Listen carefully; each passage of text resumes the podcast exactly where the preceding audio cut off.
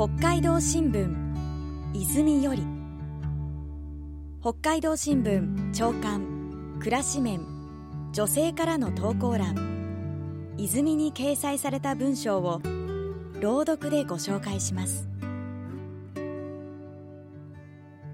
2022年4月23日に掲載。日高管内新日高町中村純子35歳主婦。先生あのね。昨年12月娘宛てに幼稚園の2歳クラスの入園決定通知書が届いた。私も3年間通った幼稚園で2023年度の年少組からは同じ制服を着ると思うとその姿を見るのが待ち遠しい。入園が決まった時一番に報告したかったのは私が幼稚園児の時すごく優しくてでもしっかり叱ってくれていつもぎゅっと抱きしめてくれた担任の先生だった。30年経った今でも何気ないやり取りを覚えている。思い切って卒業文集に載っていた先生の実家に電話をかけ私の連絡先を伝えた。その晩。懐かしい声で電話がかかってきた。もしもし純子ちゃんですか？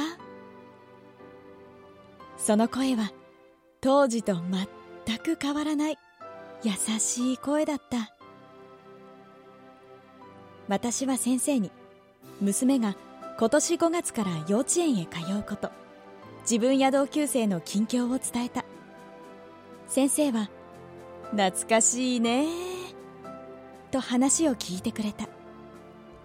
住所を教えてもらい先生に話したいことを何枚も何枚も便箋に綴った。先生からも手紙をいただき2人の娘さんがいる育児の先輩でもある先生にスマートフォンで子育ての相談をしたり娘の写真を送ったり。